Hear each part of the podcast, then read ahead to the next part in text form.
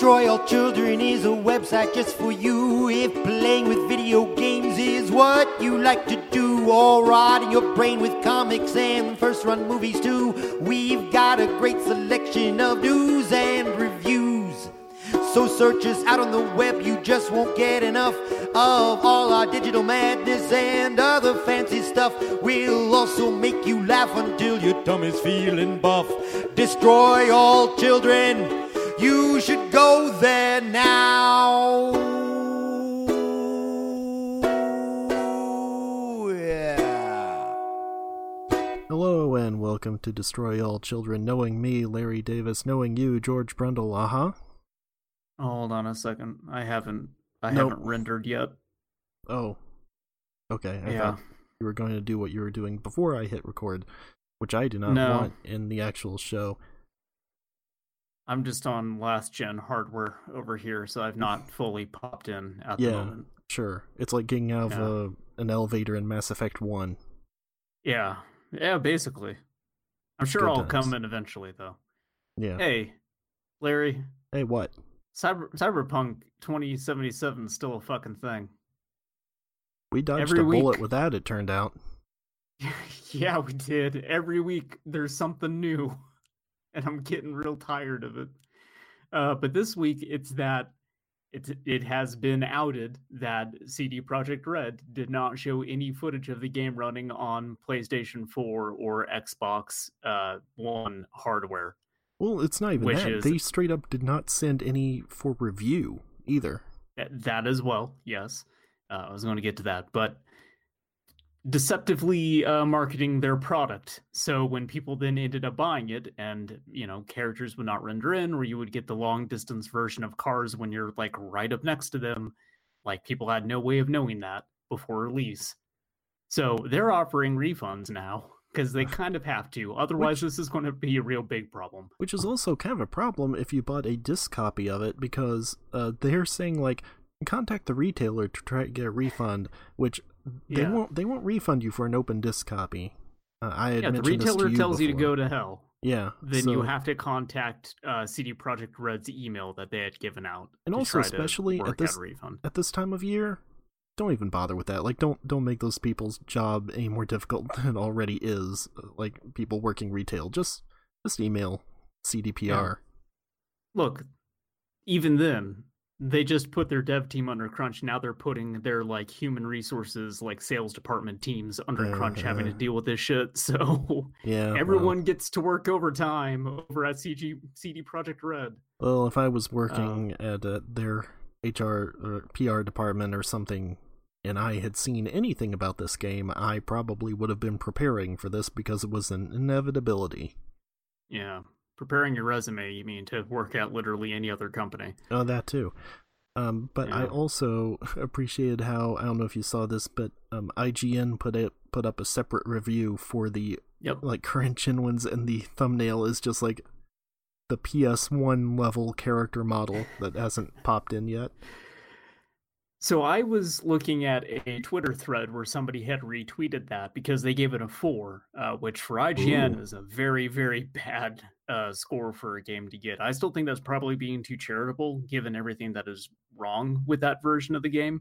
But I haven't played it, so I can't, I can't put a score down on that. I don't have that firsthand experience. But to me, four seems a little high. Whatever, it's still very low for IGN. But of course, that thread is full of people who just have to white knight Cyberpunk and CD Projekt Red because they've attached their identity to a game for eight years and then it came out and fucking ruined their lives. Yeah.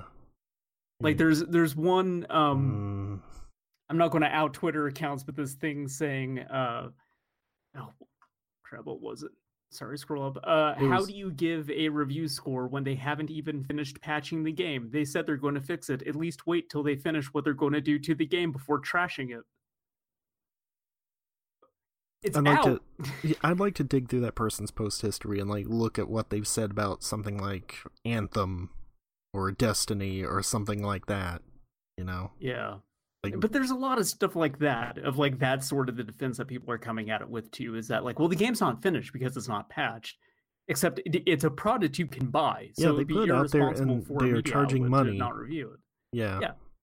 Yeah, you have to close that loop. That's the point of doing a review. Like Sure. if you if you are covering games and new releases and you're reviewing them, then you're responsible to review a new product, Also, like not to have it come out and be like, "We'll review, we'll get to this in a couple of months." You know, like I've been playing uh, Hard Space Shipbreaker.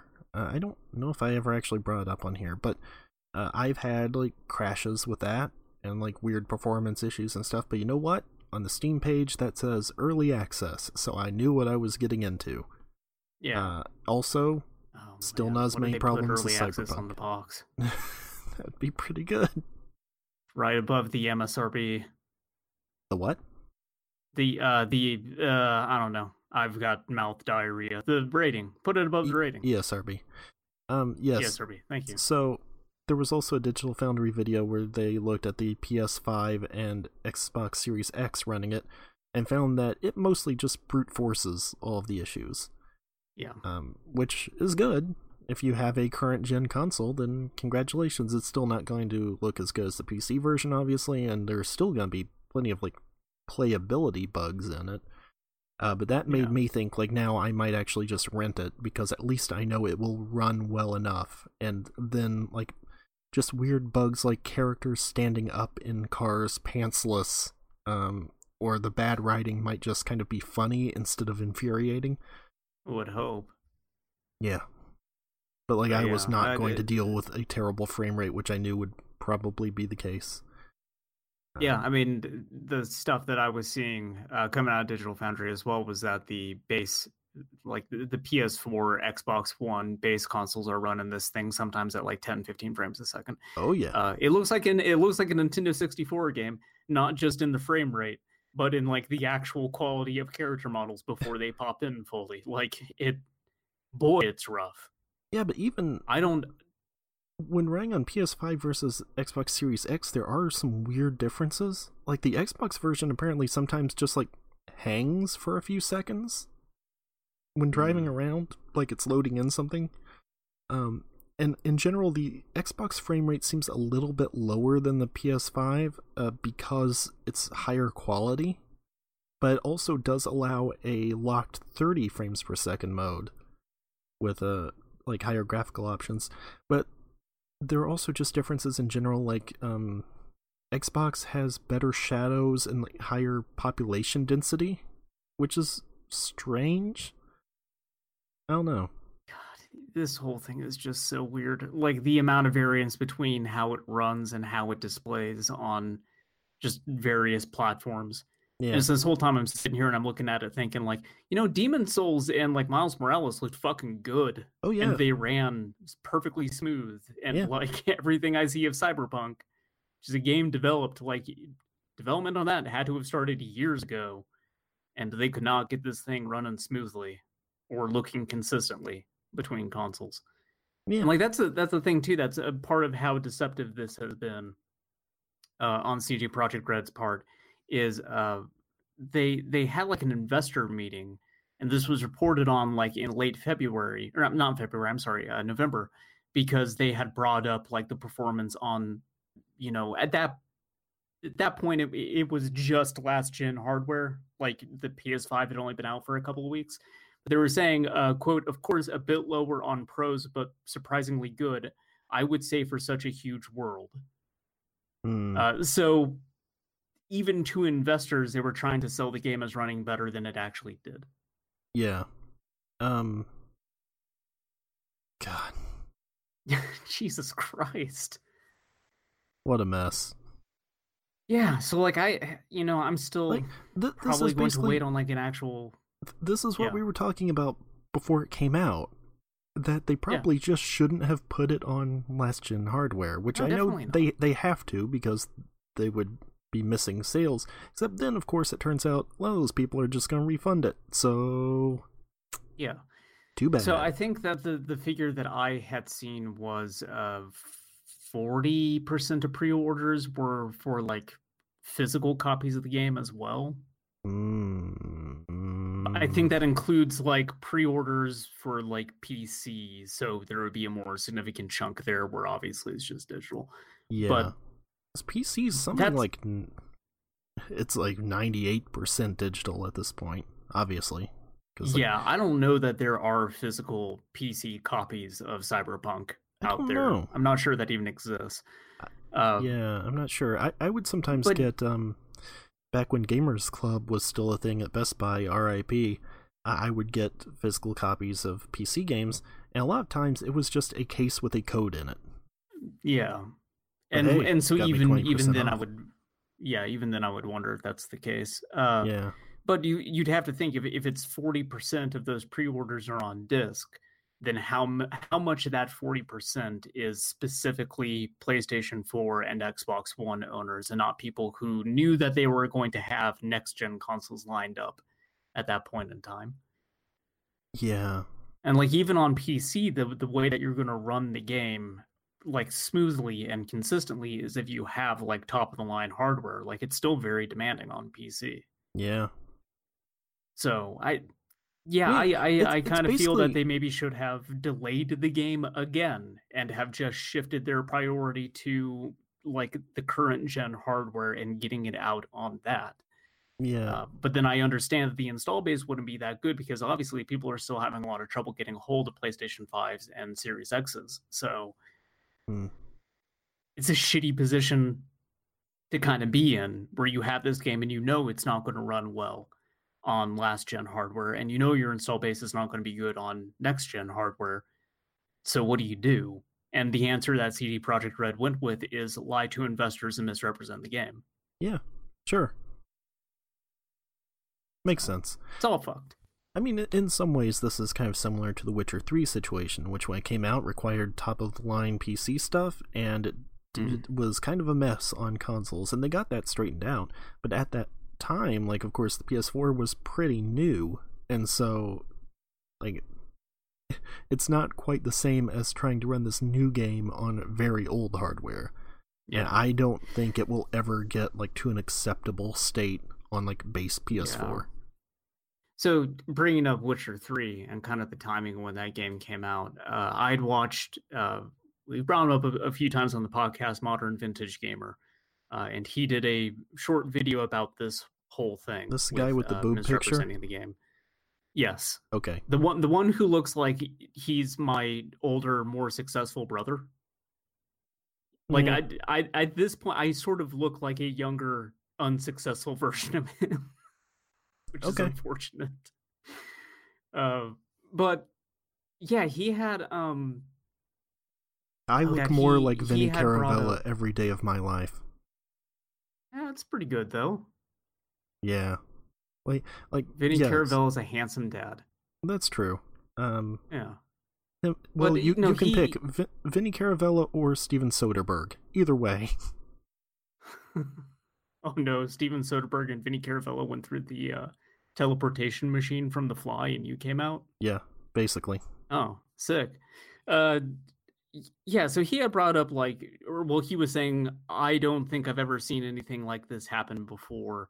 I can't think of a time where something like this happened, except I can. This reminds me of Arkham Knight, Oh yeah, where the PC version of that game was being misrepresented as having graphical features that were not present in that version of the game.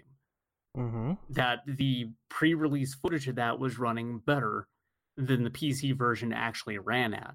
And so what they had to end up doing was start issuing refunds for the game on PC, which at that point in time was less an easy thing to do than it is now. Steam had not really you know, they hadn't integrated their refund system yet until that game. That I remember is it, it coincided with them saying like, "Hey, we're offering refunds through Steam now. Maybe there's a game you guys might want to get your money back on. I don't know." Uh, and now that system, like it, it runs so smoothly on there that you can honestly get refunds on games that you should be able to get refunds on. yeah, I've played a few games where like it falls outside the two hour window because you know you can only play the game for two hours or less, and then you can get a refund, and you can't have the game in your library for more than I want to say like a week or two. And I've had times where like I've refunded a game I played like four hours. They don't care. You put the request in, and they're, they're there's someone's over there just hitting a button trying to get through it all. Also, But I, yeah. I'm not gonna say this is anything new because like launch of 360, that that was where like the term bullshot came from. Of course, the Killzone demo and stuff like that. Yeah. Uh, like, look look at these screenshots of Madden on 360 and Fight Night and stuff, and like, well, to be fair, Fight Night did look really good when it came out, but it still did not look Yeah. like those screenshots. Um, I mean, I, I guess it's to the credit of Arkham Knight being such a forgettable game that people within the same generation are not bringing that up in relation to Cyberpunk because it is a very similar thing from from what I see. Yeah, Uh, but yeah, it's, it's not like bullshot is a new thing. I, I don't know why some people are acting like this is the the first time. This is the gravest thing that a video game company has ever done. It's really not. And this is just what happens when a hype train gets out of control for a game that really should not have one that big to Yeah. begin with. Like, Well, again, people attaching their identity to it. yeah. Well, also just look at the type of game it is. It's a janky RPG from a European studio. This is like if Gothic 3 was like the most hyped game in the world or something, and you had like Rockstar cans dedicated to like Technomancer or whatever the newest game from Piranha Bytes or Spiders is. Uh, is- it's, Yeah, it's it's, just, just- a it- weird thing. it's still just a wild thing to kind of watch unfold because like I, I i had no expectation that the thing would be anything other than just a video game Yeah, and it sounds like at best that's what cyberpunk is it's just it's a it's a video game yeah, it yeah. doesn't do anything that's particularly like it's not going to revolutionize the industry or anything like that it sounds like a very pretty looking version of deus ex Yeah, they made like, an open world best. Deus Ex, basically. That sounds fun. I would like to enjoy that game when they put it on like the PlayStation 5 proper and hopefully have a lot of this stuff ironed out in like, I don't know, two years. They say that's happening in 2021, and I do not believe that. I don't either. Yeah. You Well- had to be a fool to buy I- into that. My my prediction actually is that it will happen, except when they do that, it will have a whole new batch of bugs in it, and so then oh, it Oh, will take a further like year or so to actually Yeah. get that working well. Yeah. Anyway, that's been your re- your weekly update on Cyberpunk 2077. Uh, it's still a fucking disaster. I can't wait until we do the uh, Golden Grimmies because I had I had this all planned out for worst developer and biggest shitstorm and worst game, and they were all going to different people, so everyone had their own little. Everyone had a chance to shine. And now, the more that I'm looking at Cyberpunk, I'm thinking like it's all just Cyberpunk, though, isn't it? Like every category is just Cyberpunk. Uh, I feel like you should Like, still worst- spread it around, but uh, yeah, I should still of. spread it around. Yes, but like the the, the turning point for me was worst game because I had a different one lined up uh, that maybe is a bit more unexpected, and then I saw all the stuff about Cyberpunk on the PlayStation 4, and that got me thinking like actually maybe Cyberpunk is the worst game of the year on that on PlayStation 4 and Xbox One base hardware. Just the way that that thing runs, I'm not sure anything else came out this year, uh, at least nothing significant that runs that bad. Yeah, You know, I'm I sure there's a think of bunch of like real d- dinky games that you probably have never heard of that run terrible like that, but like none that like, oh, I know what that game is, of course. Yeah, Yeah, God. Anyway, uh speaking of unmitigated disasters, do you want to talk about the Game Awards? ah, sure, I guess.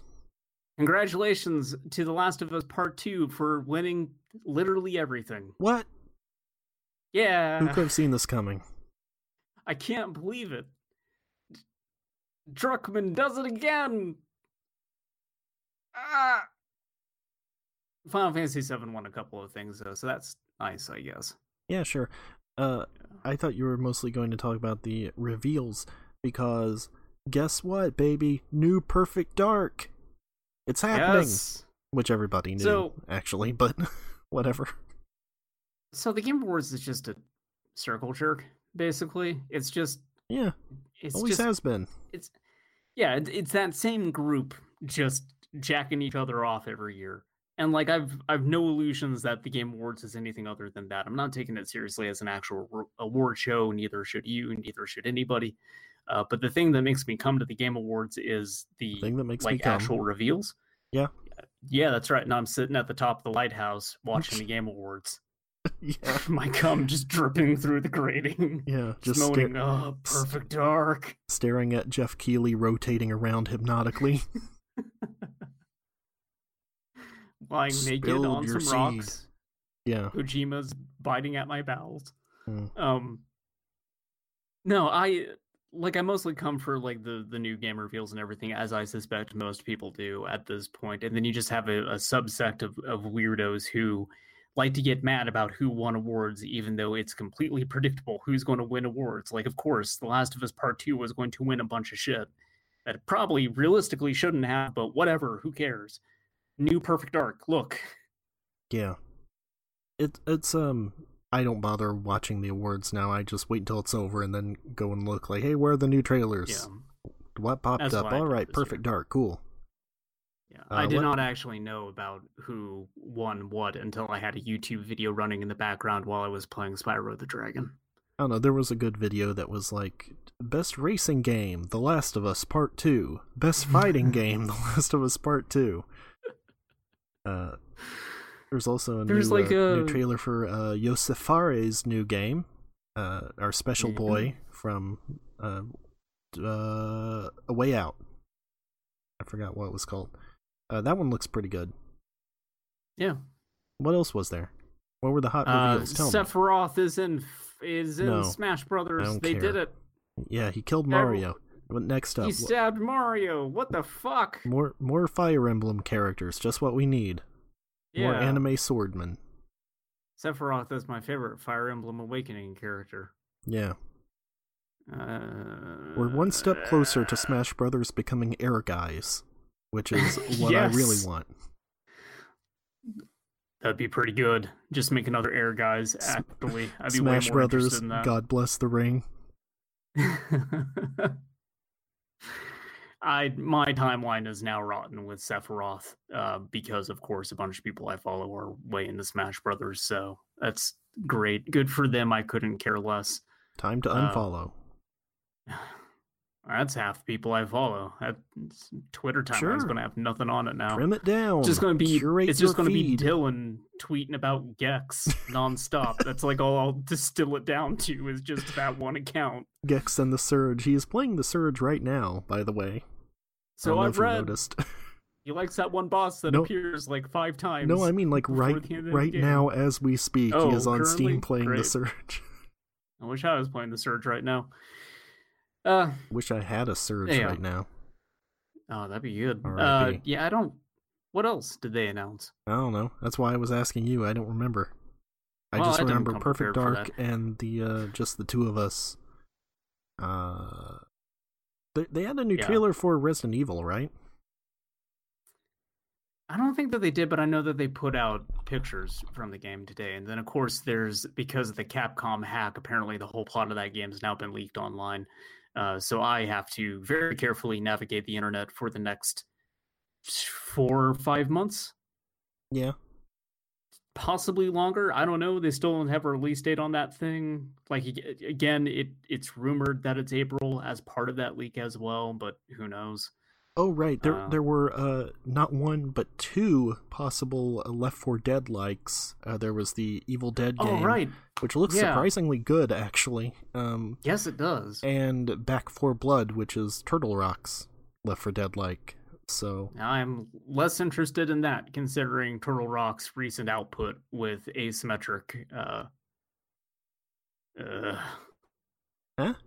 Just thinking about it. I'm just thinking about like Evolve and and how I- that whole. But also, I don't really went. blame them for Evolve I guess because it started I blame good. them. I blame them for the 2.0 version of Evolve, what, whatever they call that thing. No, I that, that's remember. exactly why I don't because they like had to try to do something to it to try to get the player base up, and then they had to simplify it because everybody complained that it was too difficult to understand or play because they're stupid. Yeah. Um. Oh, there was the uh the thing from the Dead Space guy, which is apparently in the PUBG universe. All right. Not interested in that either. then I guess. I don't know. It Uh, might be fine. I have no idea No, why the- it's supposed to be in the PUBG universe. Yeah. Uh, what the- even is the PUBG universe? It's just a I don't know. derelict island, some blown out houses. Girl with purple Picked hair and tank top, like the the guy with the welder mask. He's the main character of the PUBG universe. He's the Tony Stark. Yeah. Is there even like lore to PUBG? I don't know, probably. They explained what's going on with it. Uh, there's also Disco Elysium, final cut was announced. Uh, so that's So coming I've to still consoles. not played. I've still not played Disco Elysium, but I think that coming out to consoles might be the thing that actually gets me to come around and actually start that thing. Good, finally, you can pay sixty dollars for a two-year-old game at that point. Um, well, I'm probably gonna wait until it comes down. I'm not gonna pay sixty bucks, but I actually don't know if it's sixty or not. It'll, it'll it might just be forty, like it was on PC. Um, yeah. Oh right, ARK Two with Vin Diesel. What a weird thing. yeah. I like to imagine Vin Diesel's actually sitting down at the computer just pumping out code for it. I mean, hard to be it'd be hard to be worse than the actual ARK developers who are maybe worse grifters than CD Projekt Red because at least Yeah. CDPR like did produce a game. They did. Took ARK, them eight years, but they did it. ARK uh still some would say is not finished uh, despite moving on to ARK 2. Uh, God. That was another. And, I oh, don't Ghosts and going back to it, but that was a There's the the new Wait, Ghosts what? and Goblins. That completely went under my radar. They're making a new Ghosts and Goblins. Yes. Ooh, all right. I might have to look into that when this podcast is over. It's it's like a it's 2D, kind of like the PSP one they did. It's uh, Ghosts and Goblins Mm. Resurrection. Um, there was a new. There was that trailer for Returnal, which started with the door that made it look like PT, which then Sony removed the door segment when they put it on YouTube. They knew. Yeah, Wasn't there so wasn't there speaking of PT that like rumor that Konami was doing something like that and that it would probably be announced during the Game Awards or am I just making up the Game Awards part of that? I think you're just making up the Game Awards part of it. There, Okay. wa- there was talk about something from Konami possibly I being a might new be Silent Hill. then yeah. I mean Uh, also I don't know why Keighley would run a Konami thing. It seems that he does not care for Konami considering what they did to his boy. Yeah. Um. Yeah. Well, Oddworld Soulstorm is coming out in spring. All right. Yeah. That's good. Um. I'm looking forward to that, even though my experience with the new and tasty was not great, and Exodus had that bug that made me unable to finish it when I got halfway through. Well, that's your problem. It is Um, my problem. I'm still going to buy Soulstorm though. And then uh, the main thing is, or the last big thing is, Mass Effect is coming back. Well, it's been so long since Mass Effect 3. Was there something in between? I don't think so. You're imagining that. So this is actually funny to me because I had watched like uh, you know people take clips from the bombcast and upload them to YouTube.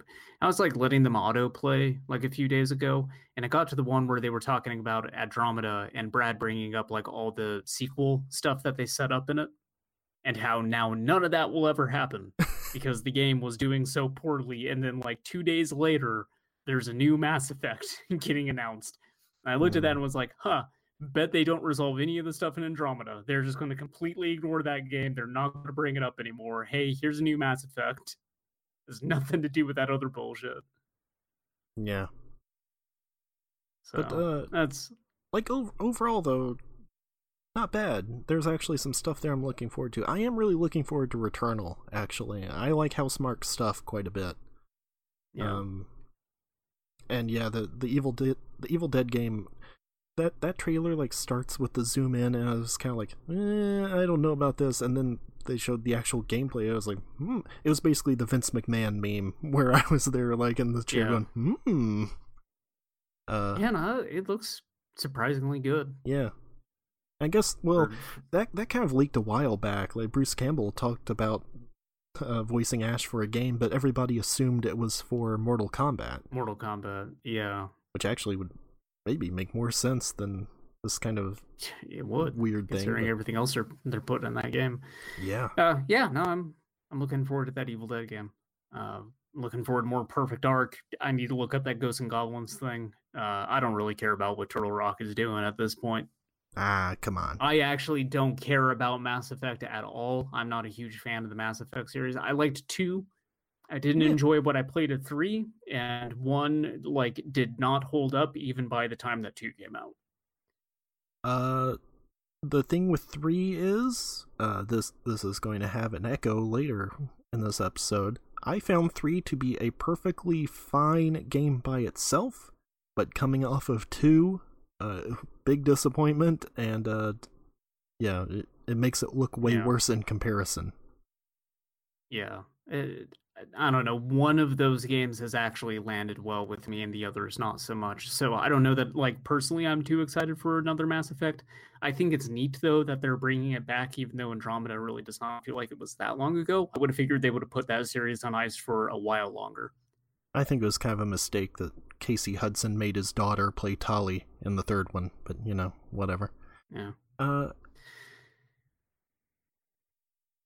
is that time? Does that mean it's time for the next segment? Uh, well, don't you want to talk about what games you're playing? Because I am No. playing. I have played. I'm playing a game, and I finished uh, another game. I can talk about them very quickly. All right, fine. Uh, no, I haven't really Spyro the Dragon? anything. Great. It's it's the theme in my home right now is mascot platformers. So I played Spyro the Dragon off the Reignited trilogy. That's the first time I ever played a Spyro game. That's a lot of fun. Yeah. I like I- Spyro. Spyro 2 is the worst easy one. game to. I haven't started it yet, so I don't know. But like Spyro One is a really easy game to 100%. Like I was able to do most of the levels 100% on like my first go through, Mhm. um, which is great. Like considering I just got the platinum in Sonic Forces, having a game that is way easier to get a platinum in felt pretty nice. Yeah, and you get three Uh, platinums. You get one for each game. Yeah, really getting a bang this- for my buck. Just like the Sly Cooper collection. Weird to I me they paid my money. I'm going to get my platinum. I paid my money. Uh, that's right. Um, yeah, just like a really. The, I really like how one of our really good. recurring bits is that we're referencing an obscure song from like an offshoot Ben's Fold, Ben Folds album. I don't know. It seems appropriate for this podcast. Yeah, I guess so. Um, but yeah, just uh, like a really the the feel of that game is fun. Um, I'm trying to pin down who the voice actor for Spyro is because it doesn't quite sound like Tom Kenny to me, but that I don't know. Like if no, it's not. did they recast him for the reignited trilogy? Like, I know Tom Yeah. Kenny didn't voice him in the first one back in the day. Tom Kenny did two and three. And so it doesn't sound like him in the reignited trilogy, but I don't think that they would be reusing the original audio for the game, so I'm not sure. I know um Frankie Muniz voiced him in like one of the PS2 ones, I think, Oh boy. or something. Uh, You know he has no idea that he did that. Now you can go up to him on the street and be like, "Hey, Frankie, remember when you voiced Spyro the Dragon?" He'll uh, just look at you and be oh. like, "Who's Frankie?" in the original, it was uh Carlos Alazraqui. Yeah, Yeah, but I don't think it. But I don't think it's him in No. Reignited trilogy. I don't I- think they're reusing that audio. Maybe they are because I've not played the game. I wouldn't know, but it doesn't seem like that's something that they would do. Because then you'd have to. I'd imagine you have to then pay him royalties for this new game, and you'd rather just hire somebody Yep. new. it might be Tom Kenny. He's listed as 1999 to present. Okay, it, it's just didn't hitting my ear as Tom Kenny. yeah, it, it actually did not sound like that to me either, yeah. which is interesting because he has a really recognizable voice, and I it never really even occurred to me. Yeah. The other game I'm playing is Sonic Unleashed. I hate living my life. I don't like it.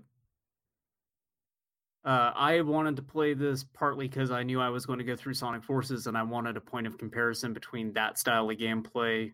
Because I mean, the, the the the the Wii games is what started that, but then like Unleashed is the the first time they really ran with it as like, this is how these games are going to play now, and it's really weird seeing that starting point and then where that style of gameplay has ended up because Sonic Unleashed actually makes Sonic Forces feel even worse somehow. Sonic Unleashed is a better game. Larry, Okay. are you still there? Did you walk away? I mean, I'm just looking up uh stuff for Spyro because I don't give a crap about Sonic Unleashed. here's the I need you to understand though. Here's the weird thing about Sonic Unleashed: is like the the the daytime, just playing as regular Sonic. Those levels are like very well designed. The level layout is actually pretty good. There's consistently stuff to do. There's not huge swaths of just absolutely nothing. Uh, there are unique pathways. There are different like you need to be very skillful to reach some of those like upper pathways and oh it's it's like actually fucking good weirdly. And then like you you draw that point of comparison with forces and how that game just has like absolutely no soul. And it's really just kind of neat to see how much they've completely given up trying to make video games by this point. It's wild. Uh, but then like the werehog stuff is still in it and that is really bad. Uh, i forgot how framey that game is. It runs like cyberpunk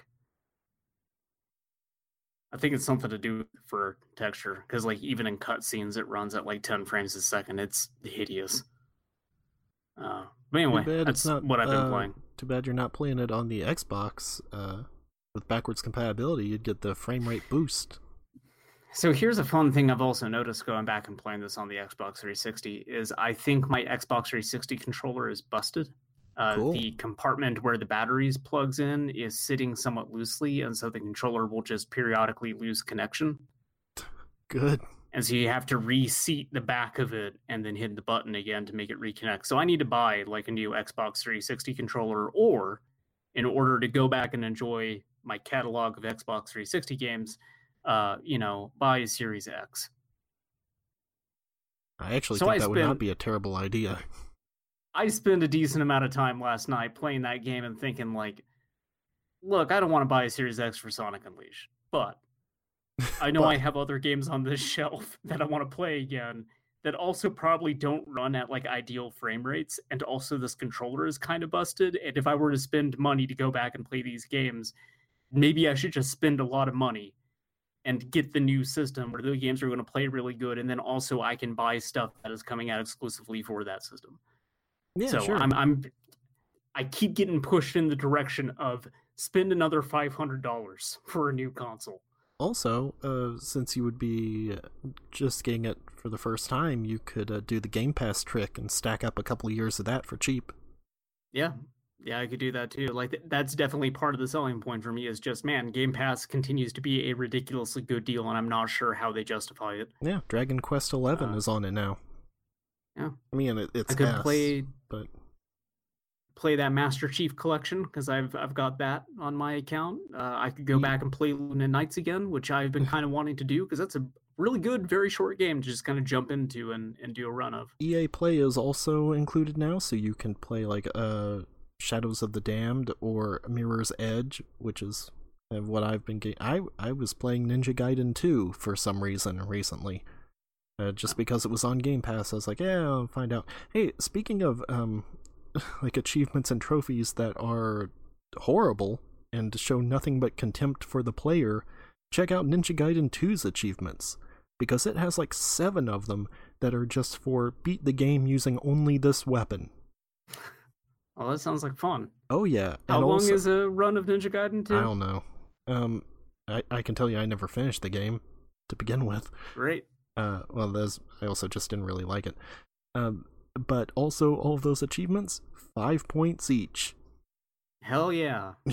yeah. Beat the game I, with only the nunchucks for this five point achievement. That I game has like, like 70 achievements too, or something crazy.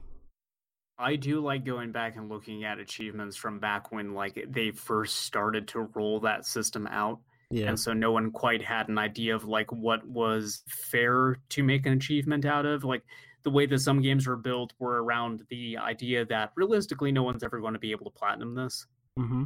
Like Gears of War specifically with some of those yeah. ones that's like kill this many numbers of enemies when there's not really any good points in the game to rack up enough kills to make that like reasonably attainable. Like Gears still so you almost look at that too. set and just Gears Five oh, has achievements still like that. Wow. There's one that's See, like I for just... prestiging like 30 times. Oh Christ! Yeah, like by the time like Gears Four came out, I had pretty much just stopped caring about getting trophies and achievements altogether. And it wasn't until I started doing like the retro achievement stuff that I started to get back into that. So now on like PS5, I'm de- I'm doing the thing that I think you do, where like when you hop into a new game, you pull open the trophy list and you try to determine whether or not you want to spend the time on that. Yep. So I've been trying to platinum games more often. Uh, I now share the same brain disease that you have, where this seems like a good way to, you know, waste my time, or to end depends. up hating a game that I like. You know, just, either or. It, it depends on how achievable it is, and also if I like the game, basically. Yeah. Spyro and... was was very easy to do, and I liked the game, so spending that time actually seemed like fun. Whereas Sonic Forces was like, this just seems very doable, and I'll be able to stretch out the fact that I had to pay twenty dollars for this thing. Yeah, for for me the main thing anyway. is if it mostly relates to just collecting everything, I'm much more likely to do it. Like the Sly yeah. Cooper games and Spyro and stuff like that's fine. It, it's yeah. when they anytime basically they include like play through it again on a different difficulty, I'm usually not going to do that. Uh, except for now, where I'm that... doing Resident Evil 2, which actually seems pretty achievable because also that's pretty short. Yeah. Uh, Miles Morales does that too, but if you actually just skip the cutscenes and focus entirely on story missions to beat the new game plus mode, it takes like three hours. Yeah. So it's it's also pretty doable. Uh, plus, those missions go by faster because you're taking all your progress in from the previous game, and so like the early missions, you're one shotting dudes. Yeah, sure. Um, but yeah, I, like the Sonic Forces one was that where it was basically just collect everything. So I was like, yeah, fuck it, I'm going to go do that. Mm-hmm. Um, Sonic Unleashed, I looked at those and was thinking for a while, like maybe I should do these. And then I started playing like 30 minute long were werehog stages and going like, no, I think I'm just going to beat the game and just fucking call it and put it on the shelf. Yeah, I, I think for the 360 era, like the only ones that I got all achievements in on 360 were Arkham Asylum and Hitman Blood Money. that too and that was it. I did Arkham. I got close in XCOM. Uh, I think I got all of them in Deus Ex. Oh yes. I, um, oh no, I didn't get all of them in Deus Ex, but I did get like I got both the ones for uh, not raising any alerts and not killing anybody in the same run, which like good enough for me. I don't really care about the others. When I was checking on my uh, achievement progress after starting the 360 up to play Sonic Unleashed, uh, I noticed Dark Souls on there and remembered that I played that game around when they were ending like the Windows Live service on PC. So I have like five achievements in that thing, even though I know I beat the game. Yeah. So that's neat um, I can't get the rest of those.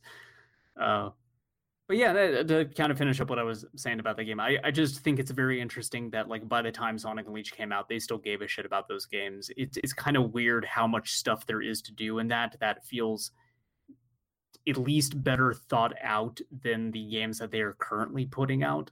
Like there's a weird sort of like unseen friendship meter with Chip that you can end up raising that changes like some of his dialogue.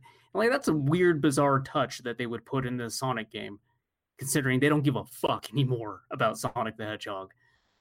Uh, so it's just kind of neat, I guess, as like a time capsule for me like how they didn't quite have that style of game played down, but they were still trying. Uh, and then experiencing those werehog stages again, uh, reminding me why I ended up selling the game uh, and not finishing it the first time around. Well, John Carpenter loves the werehog.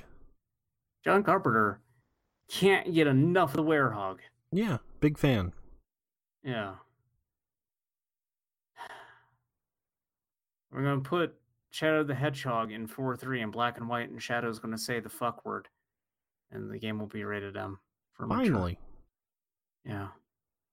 An adult hedgehog for my adult sensibilities. Yeah. Hey, you want to talk about adult movies? No. Too bad. It's time for our next seg- segment. Play the song. Do it.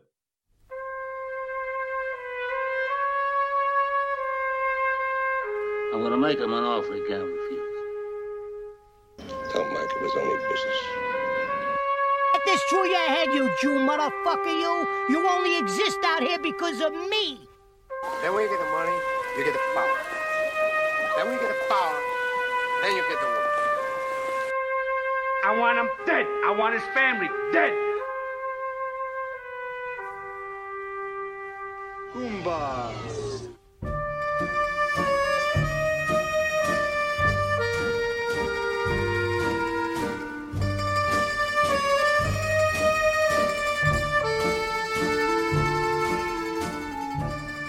Back to that gabagool. Give you a beat to put the song in. We're here in the Gabagool zone again. Larry Davis, I come to you on this day, the day of my daughter's wedding, to talk to you about The Godfather 3. Do you like my Vito Corleone impression? No. I've No. been working on it. no, I do not. I don't like any part of it. Been staring in the mirror every night for an hour trying to get it down. Okay, it just sounds like you caught COVID. One chicken nugget. Wait, what? Mc, McChicken? Maybe two McChickens because they're a dollar. You need to clean that microphone you should microphone off. definitely clean the microphone or you will get COVID for sure. Um, I watched The great. Godfather Part 3. Yeah, me too. The COVID of the Godfather trilogy. Yeah. it's not very good and I don't want to have it. Godfather COVID, the death of Michael Corleone. Oh Jesus. Um so uh, we've mentioned this that I've not seen any of the Godfather 3 but I am aware that it is not a good movie. People do not hold this up as high as the first two obviously. Uh, unless your name is uh, Roger Ebert. Uh cuz he Ebert gave this thing like he gave it like I want to say of 3 or 4 out of 5. Huh.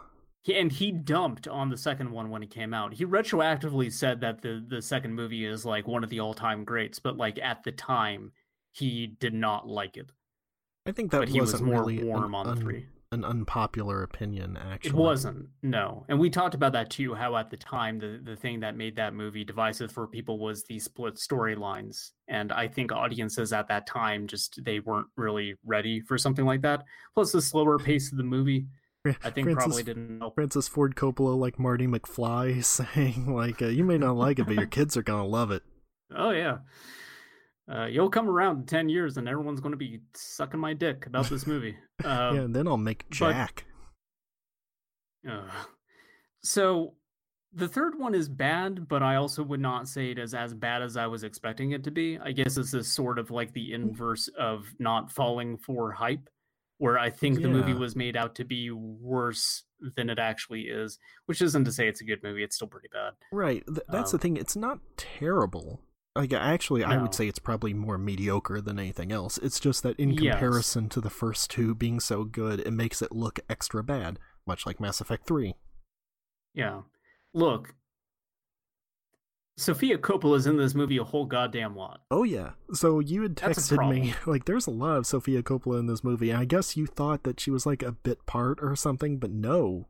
She, she's like a central She's a character. main in it. character, yeah. Um and she, oh God, her entire existence is to die at the end of the movie too. So there's like zero character development for her, Well- on top of the fact that her performance is just not good. that and Smooch cousin Andy Garcia. Um Yeah, I was going to text you that too. Uh, like, boy, there's a lot of incest in this movie.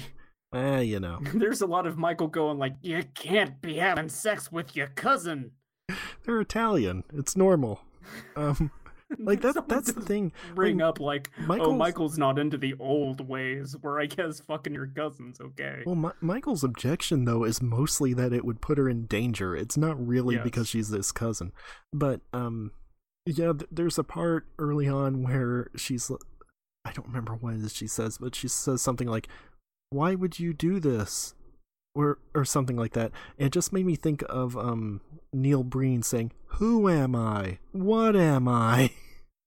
like it's the same sort No of. more cannolis, Neil Breen screams while he smashes cannolis on his desk.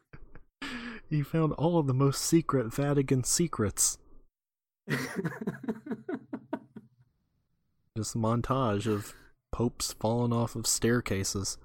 oh god. Yeah, um Archbishop, so whatever. there's there's a lot more of that than I was expecting to. I did not expect that this movie would be based entirely around uh the death of uh I forget the pope's name. Well-known pope died this is an actual like historical thing that happened, and the, the movie tells a fictionalized account of that. It it uses that as a kind of launching point for this story. Of, yeah, the whole like um, Michael banking trying to scandal buy him- thing was like a Yeah. real thing. Yeah. And and so it it leverages that to tell its own story and to kind of close off Michael Corleone's uh, story between all these movies. But um, there's a lot of Archbishop um, Anthony Fauci in this, which I do like. Just chain smoking and getting more and more worried about things probably not ending up well for him. And then yeah, by the end of the movie, getting shot and just tossed off the stairs. The Very pope, obvious dummy. New pope thinks very differently than the old pope.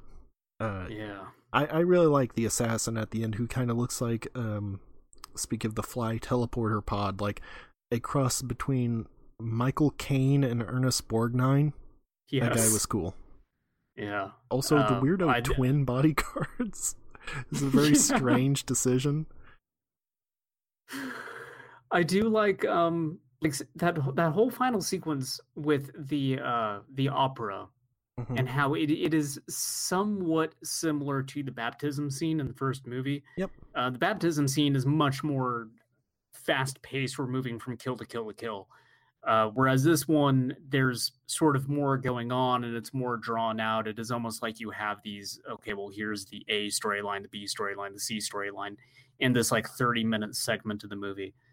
Uh, but it's still good. Like the pacing of that is still handled well. Yeah. Uh, the characters all have their own stuff going on, so each portion of that feels compelling. That one dude gets stabbed in the neck with his glasses, Yeah. and that's dope. Yeah. That's really good. Uh, that's um one weird thing about this movie though is the turn with Connie.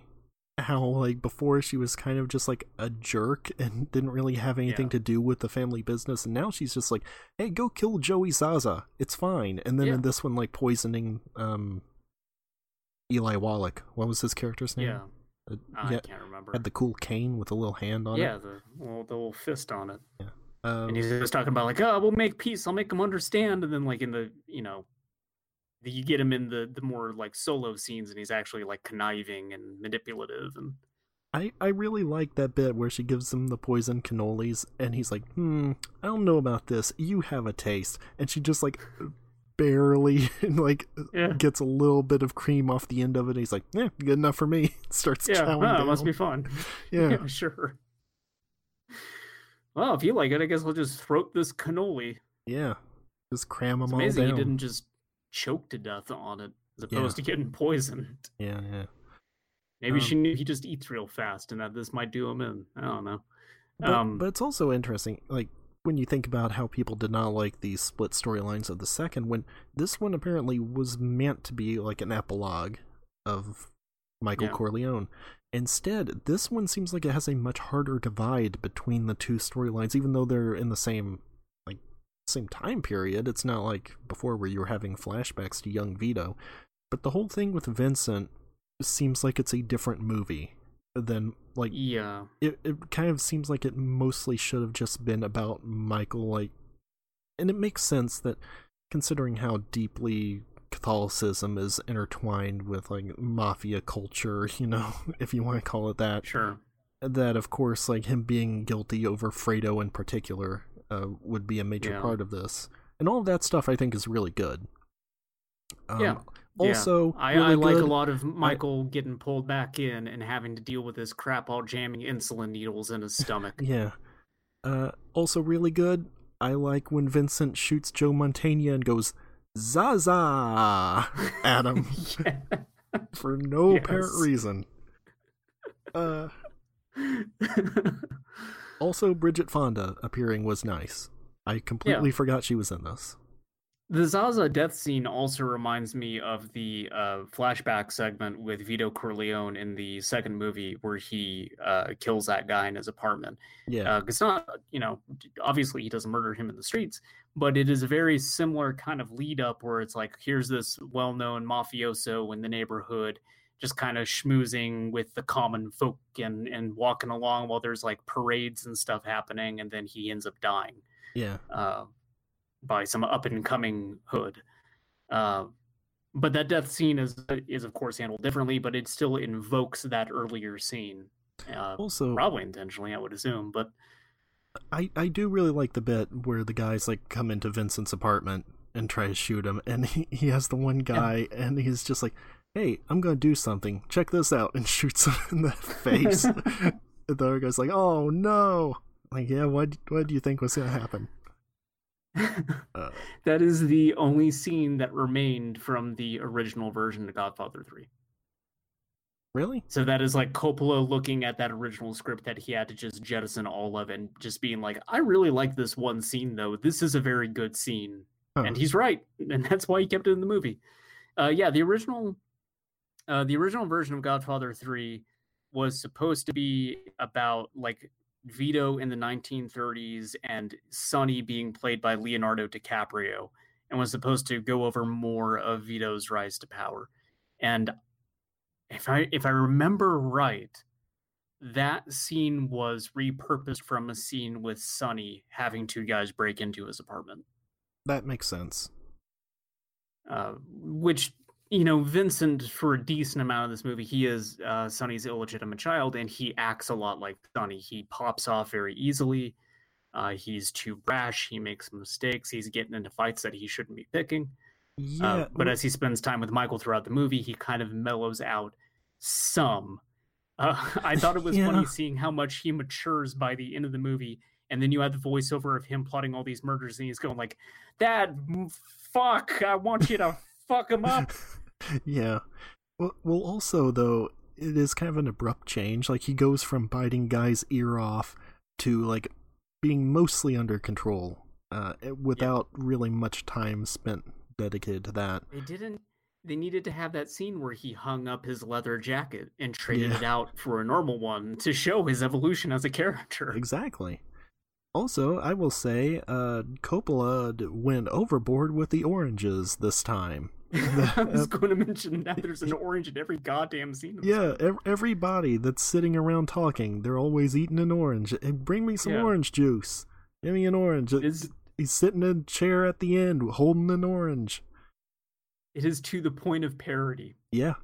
Yeah, it the is. amount of oranges, like the the part that made me actually laugh out loud was that final scene where old man Michael in incredibly unconvincing makeup is sitting in his chair with an orange, and so I was like, okay, yeah, of course he's going to die then, I guess. Yeah. And he does. He just keels over. That's it. The scene that really didn't even need to be in the movie. I don't know why it's here. It looks ridiculous. It's terrible. You could have ended that thing cutting to black on him screaming over his daughter's body, and it probably would have worked fine. Also, uh, speaking of incest, uh, very strange how it ends with a montage of him dancing with his daughter and then his two wives. Well, look. What, what, what, what was going on there? He's uh, a titan of the real estate industry. You know what those guys are into. Yeah, That's a good point. need a need a follow up to uh, The Godfather Three, where Michael becomes the fucking president. Ayo. That's that's a thing that they uh they bring up in one of the earlier movies, don't they? They like make an offhand comment about how Michael could become president one day. Put a Corle- Corleone in the office, I think was the line. Uh, yes, when they're talking to the senator or whatever. I think. Yeah, I believe that was it. That also reminds me. Uh, this movie really suffers from not having Tom Hagen in it, and I don't know if it's because Yeah, Robert does. Duvall just didn't want to come back, which I, I would think is not the case So- because he's he, he voiced the character in I think both the games. So what happened was Robert Duvall asked for more money. Oh no. Specifically, he did not like the fact that Al Pacino was getting paid three to four times more than he was getting paid. He, I think what he said was, Yeah, I don't mind if he gets paid like twice as much as me. That makes sense. But he's getting like four times my salary for this movie, and I'm like a very prominent character in it. Why would I take on the role for that little? Uh, and so they said, fine, we will kill your character off and we'll, we'll briefly mention that he fucking died at some point yeah. and you can eat shit. And uh, he later did interviews where he said, like, I don't regret making that decision. I think it was like a ridiculous deal that they were trying to give me. So, Well, respect to Robert Duvall. Uh, yeah. movie's way worse So, because yeah, of it though. When when you say he didn't want to do it or that you couldn't believe that he wouldn't want to do it, he's pretty comfortable with the fact that he didn't get to do it. So Well, sure. But, Robert but also, would disagree with you. th- well, that means like he did want to do it, but not Yeah. for what they were doing. Yeah. Yeah. Yeah. But yes, it is a weaker movie for him. Uh, and I want to say that like, so there was a Well, especially considering, like I said, so much of it is about Michael's guilt and like him confessing to the priest and stuff. That's why you would want like the consigliere there. Like, yeah that would be yeah. kind of an important thing. So I miss I misspoke about something. Uh, the the bit with like 1930s and it would have like Leonardo DiCaprio in it. I did, kind of just clicked in my head. I'm wrong about that. I think that was a different proposed sequel. I can't remember. I, know think they- that thing they ended up going to make a becoming the Family. Corleone. What? Like that that book that they put out that Oh, they like yeah. sued over. I think actually that is that 1930s story. I want to say that became the Family Corleone. I'm trying I to remember. thought- I read about this stuff actually like a, a bit before sitting down and watching three. I thought before I watched any of the Godfathers, Actually, I thought the book was like Um, The Godfather Returns or something. No, I, I'm pretty sure it's the Family Corleone. Okay. Now, whatever. There exists a Godfather father story, whether it is in Coppola's head or on the pages of a book, that had to do with like Vito and Sonny in 1930s uh, New York. But uh, there's also this sort of slightly different version of The Godfather 3 where they had certain actors they wanted to have in the movie. And Tom Hagen's character was part of that, where he was supposed to be much more of an integral part of that story and they had to get rid of some of that stuff because they could not get Robert Duvall in it. There's also uh, like a slew of actresses that were supposed to play Mary before they went with Sofia Coppola, and the one who seemed like she was going to get that role was Winona Ryder, and then she Oh. had backed out. Yeah, I, I knew it was kind of a last minute thing. Um, Yeah, Which kind of explains a lot, but yeah, at the same time, Coppola is very much into like having his family members in the movies. Like Talia Uh-huh. Shire is his sister. Is it reminded me that like Nicolas Cage is his cousin Yep. because the movie is also produced by Nicolas Cage, and so like seeing that pop up at the end, I was like, wait, what the fuck? And then Wait, like that- rewound for a second. Was that actually him? Because I also noticed that. I thought maybe it was a different Nicolas Cage. Because Nicholas spells his name without a uh, an H. I'm pretty sure that like Nicolas Cage is related to the Coppolas. Oh, he is. He's like his nephew or something. Yeah. But I, And I so thought that was I- a different one because I, I did notice like I was surprised that he was not in the movie somewhere because pretty much everyone else related to him is. I don't know. I I might need to go back and look that up. But it the way it struck me immediately was like the Nicolas Cage put some money into the movie, and considering he's related to the Coppolas, it makes sense. Maybe Um, um, because this would have been after Peggy Sue got married. Um, Yeah. so it, it's possible. I'm not really sure, but yeah, it was the spelling Cage would have had Nicholas some yeah. made me wonder. Cage would have had some money to spend on projects like this and also first edition comic books at that Yeah, point in time. So that's true. And dinosaur skulls. Yeah. Yes. I don't know, maybe the the dinosaur Okay, skulls might have come later. it's it's but- Nicholas Gage. That's what I was thinking. Wait, what? It, yeah, Nicholas Gage with a G. That's why I was thinking it it was off. So Nicholas no, Gage is the producer. yes, Okay. also with an H in Nicholas, but yes, it's also Gage. Then th- this also really fucked me up because again, there is the connection to the Coppolas, and so it it yeah. made sense to me. Okay. Well, But yeah, I, I thought the same thing um, because it was when I was getting up like to turn the movie off and saw that I was like, huh. yeah. But then noticed the different spelling.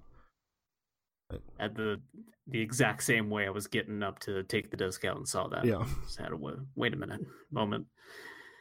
Yeah, I I don't. Like, there are really good bits in The Godfather Part Three. There are segments that I like a whole lot. I like Michael like giving up Tony and letting Tony go do his own thing. Yeah, yeah. I like Al That- Neri sitting on, on the train or whatever with a box of chocolates with a gun in it. Yeah, yeah. I do like uh, Michael starting to reconnect with Kay. I felt that they made good on that storyline I, Yeah. I think they did a good job kind of wrapping that up. That that final bit where they seem like they're actually going to reconcile, and yeah. then Michael's benefactor gets killed, and he's out there swearing vengeance. Uh, and Kay just overhearing it because she still understands like Sicilian, and so she's just like, it just never fucking ends. yeah. Like, I thought I was going to forgive this guy and maybe get back in his life, but like, fuck that. I'm going to watch this opera and then I'm getting the hell out again. Also, like Uh, you don't really need to understand Sicilian to understand like when they're saying like Sure. san- sanguine is sanguine. Like Yeah. that's pretty obvious. And uh, of course, the the bit at the end where the bullet goes through Michael and it hits Mary. Uh, say what you will about Sofia Coppola's performance in the movie; it's very bad. Uh, but I feel that scene is just a very good scene. Oh yeah. Uh, the actual anguish on Al Pacino's face is incredibly good, and yes. seeing the way that Kay reacts to it and how this is her worst fear fulfilled, like it's a really heart wrenching scene. It's a perfect way to end the movie. Then they had a they had a fucking cut to Sicily, old man Al Pacino over there. Look, I don't know what the coda is like, but I almost hope that they just reshot that scene with like present day Al Pacino because that would work. Huh. I doubt it.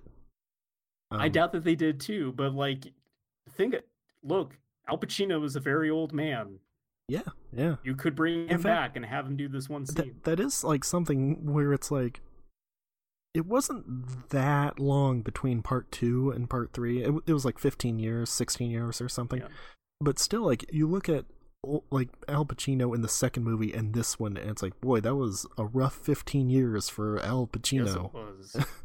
and we had talked previously about um, sort of the turn between like old Pacino and current Pacino, and he's not quite here yet. I I looked at the IMDb after we talked about that and determined that the turning point is a couple of years after this.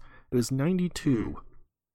where he had both Scent of a Woman and Glengarry Glen Ross, and like that's the Hoo-wah. dividing exactly. You got Hoo-wah, and you have over the top Pacino and Glengarry.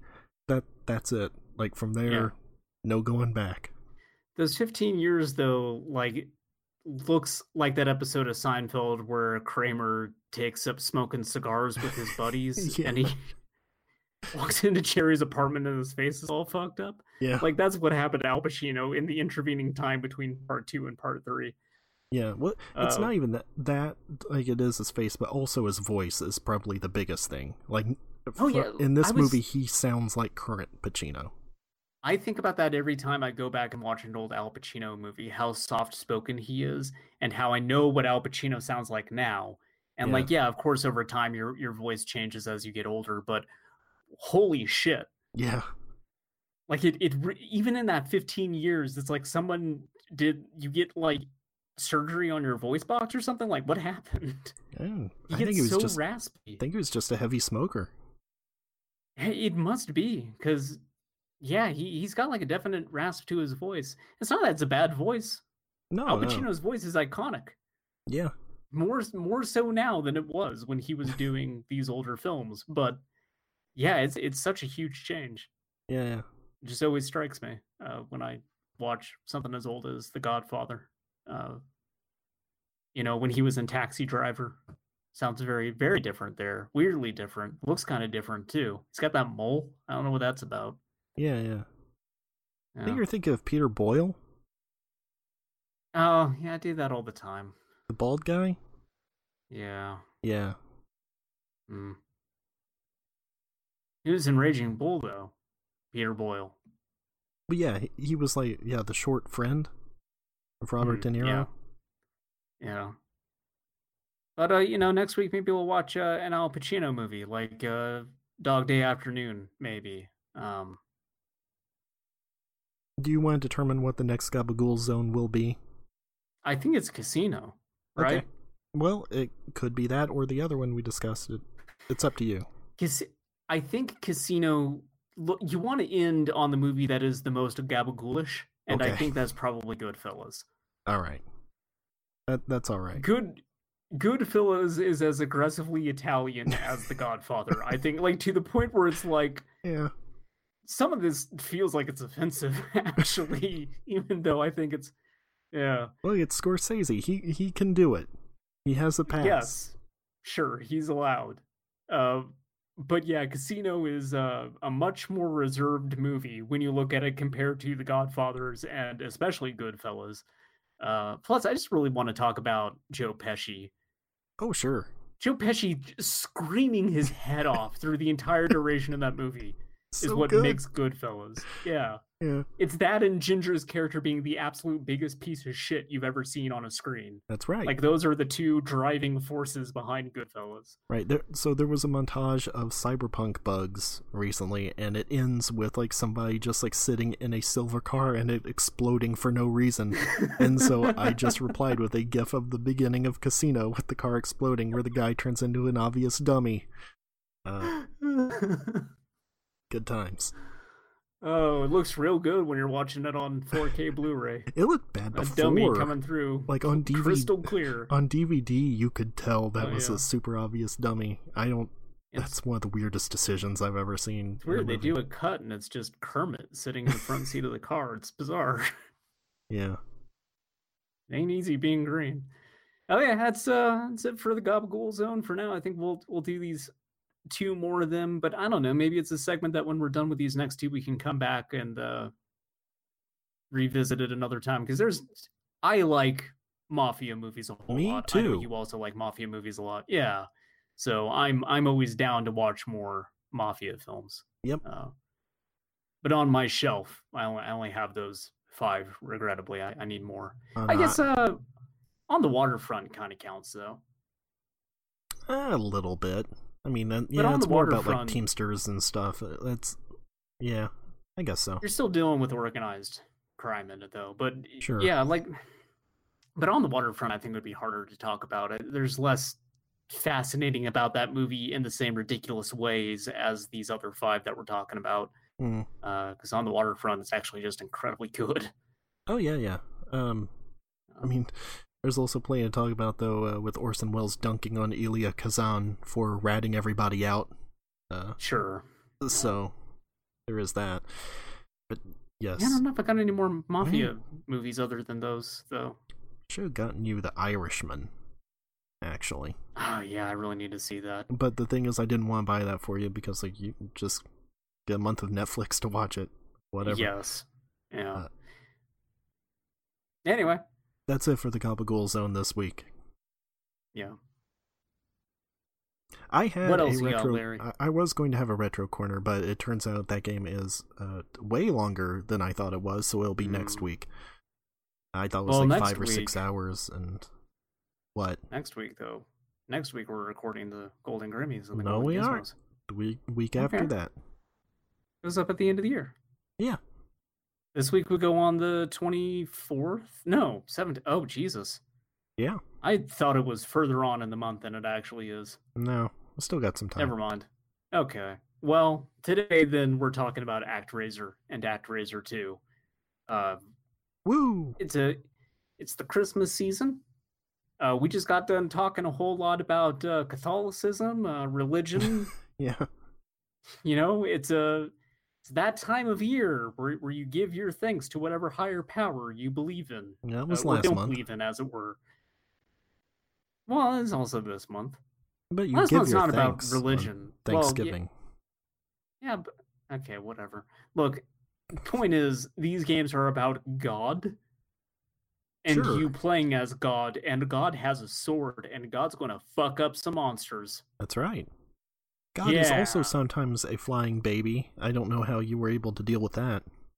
no the flying baby is not god the flying baby is god's like uh, little right hand helper man Okay, uh, it's like its an elf herald, to santa claus or, yeah. or a silver surfer to Galactus.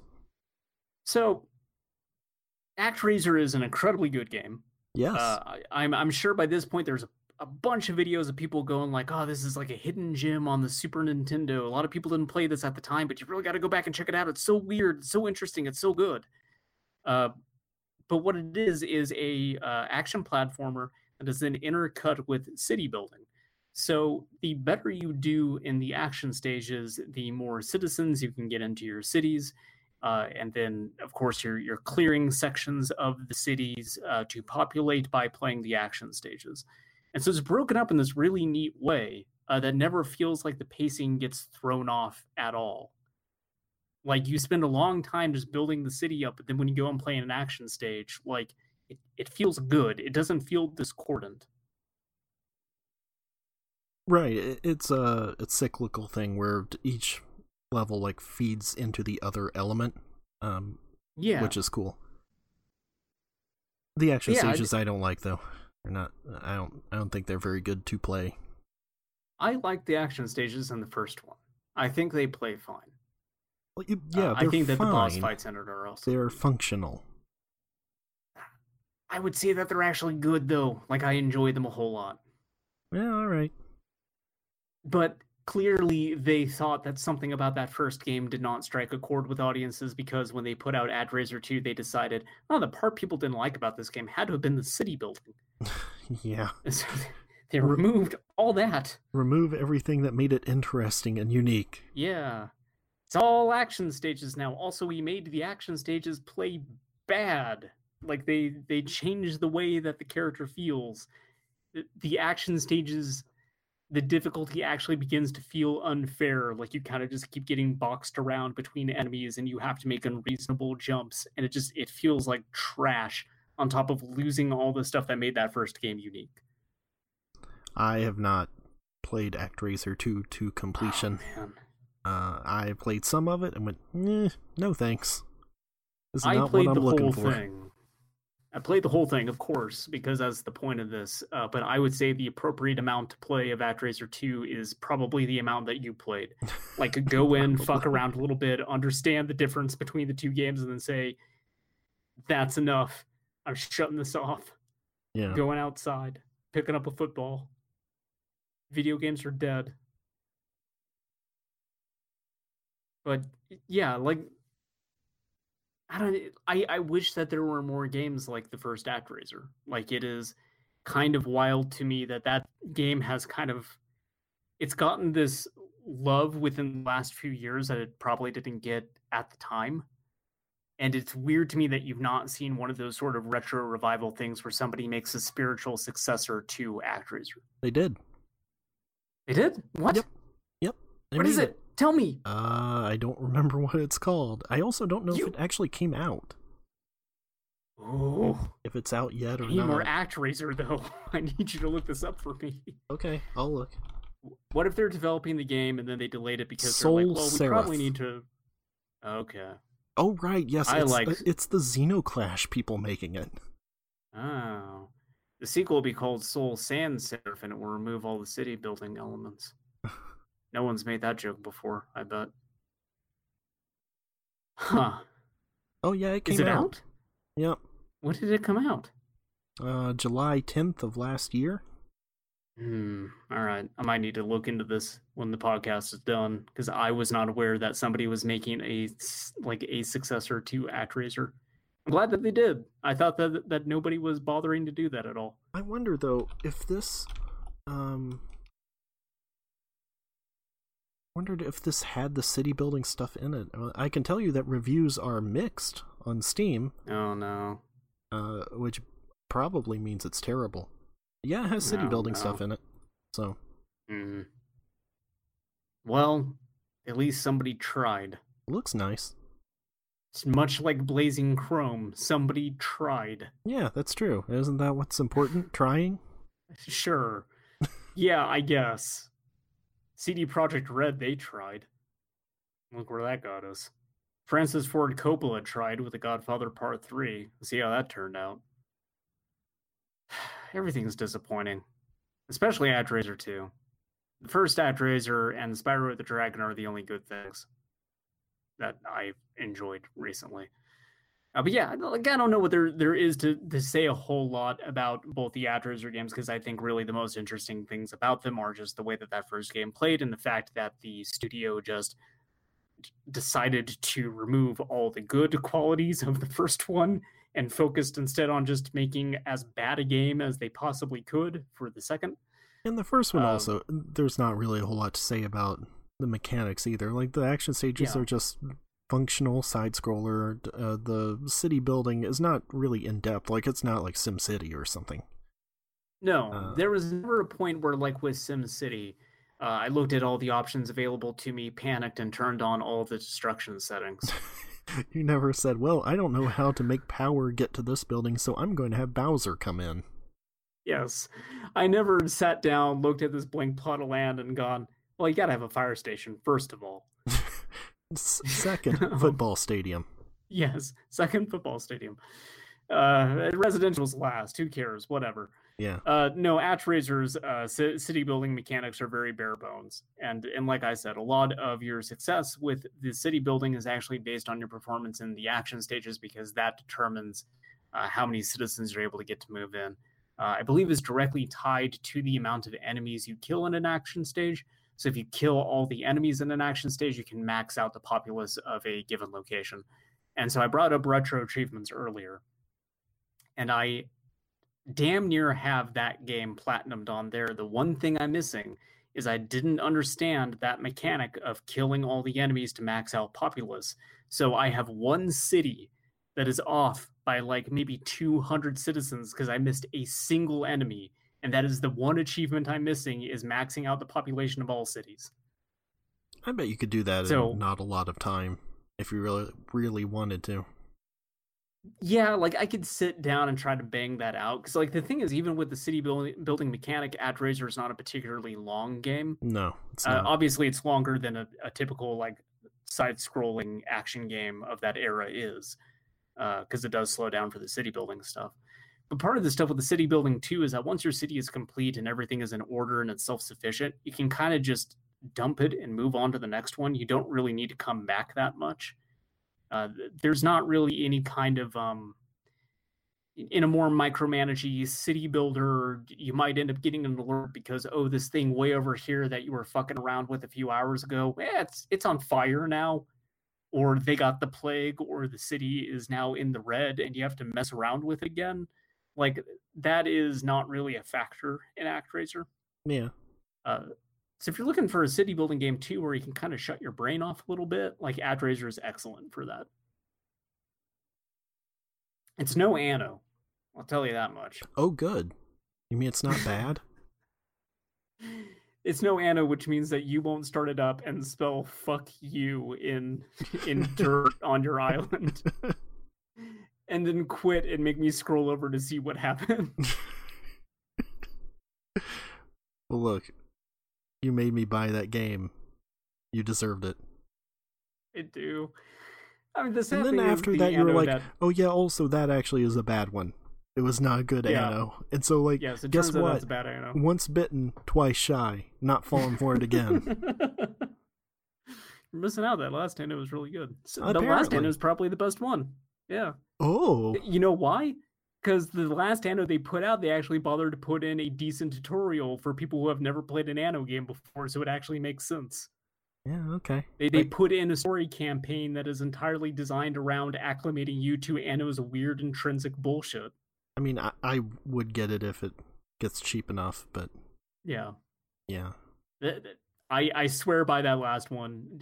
I, I would think by now if it were actually a bad Anno game, I have the same amount of time between me as uh like 2033 or whatever it's called where I'm like, okay, yeah, that's it's bad. Okay. Uh, yeah, that, the future one. Well, there were It's a lot of good. future ones. Yeah, they're kind of all over the There place. was the one that was like underwater, right? I want to say that was an expansion for that one though. Maybe. But that was Maybe I'm wrong but that was a different future one than the one I played, right? Remember when they put out that civilization game, but it takes place on different planets, and it wasn't very good. Beyond Earth. Yeah. Yeah. It's basically just, hey, we made a bad version of Alpha Centauri and also a bad version of Civilization at the same time. Yeah. Enjoy. Remember XCOM Uh-oh. Chimera Squad that came out this year? No, actually, I forgot that that came out this year. Yeah. Oh. Jesus. Uh, uh, yeah, I, I like city building games a whole lot. I also really enjoy 16-bit era action platformers, so ActRaiser is a perfect marriage of those two things for me. Uh, not very complex in either either regard, so it's also you know very easy to kind of approach. Just play it on an afternoon. Uh, bummer about ActRaiser 2. Uh, I give ActRaiser 1 the number one for the best. Out of and what? the ActRaiser 2, it's just number one. It is the best ActRaiser. okay. And then ActRaiser 2, I give a number two for this is the second best ActRaiser, but also that means it's the worst because there's only two ActRaisers. It's also Dookie, like number two. Yes, exactly. I get it. It that bit where uh, in the lighthouse and they pan over to the chamber pots and they're just full of shit. That's ActRaiser 2. and then I'm out there, I'm I'm holding them. They're spilling all over my hands. I got to dump ActRaiser 2 out into the ocean where it belongs. And I turn around and I see ActRaiser 1 sitting on the beach and has a huge shark vagina. And for some reason, I fuck it. I just fuck the shit out of it. George just watched The Lighthouse, in case you couldn't tell. Finally got around to it. Lighthouse making me think some weird things, man. Oh, Well, yeah, yeah. It's uh, the best movie of last year. yes.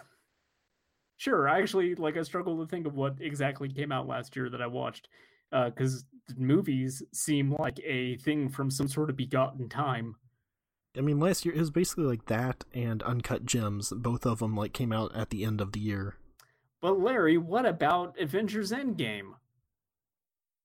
Yeah, what about it? Uh, last major blockbuster to come out in movie theaters. it's what killed them. Well, They're done. Sonic no more Hedgehog. blockbuster movies. Oh, right, of course. Yeah, it's one of the highest grossing uh non-Marvel superhero comic movies. book movies. Yeah, superhero movies of 2019. 2020 Uh, came out this year. did you know Tenet is Tenet spelled backwards? What? Christopher Nolan is doing like a bunch of interviews recently, and God, I wish he would just shut the fuck up. there was I had there's one of him just going like, I think audiences have yet truly appreciate Bane. Yeah. Tom Hardy's performance was so good, it's all in the eyes. It's very artistic. Meanwhile, Zack Snyder is talking about how his Justice League will be rated R because Batman says the F word in it. The actual quote for that too is so good because it's like really easy to imagine Zack Snyder's like tone and dictation for it. Like, Yeah. here's one piece of information nobody knows. The movie's insane and so epic, and it's probably rated R. That's one thing I think will happen. That it'll be rated R version for sure. We we haven't heard from the MPAA yet, but th- uh, that's my gut. Uh, there's one scene where Batman drops an F bomb. Cyborg is not too happy. I know, because they had the shot of Cyborg in the window I hate staring Zack out at the lighthouse. I hate and him so much. Willem Dafoe's taking all of his clothes off. And Cyborg's like, "What's going on in that lighthouse? I need to know."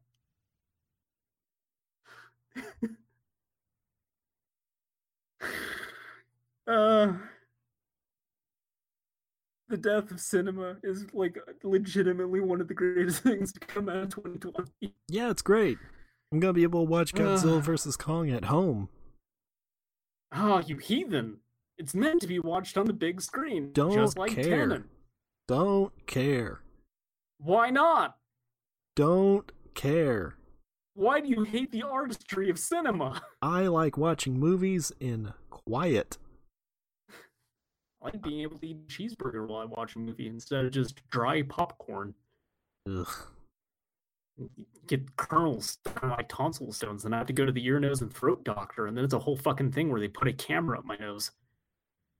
This is based on a real experience. I'm Oh. tired and I hate everything, and I'm going to go play Actraiser 2. Good, good night, dinosaurs, or whatever the fuck I say.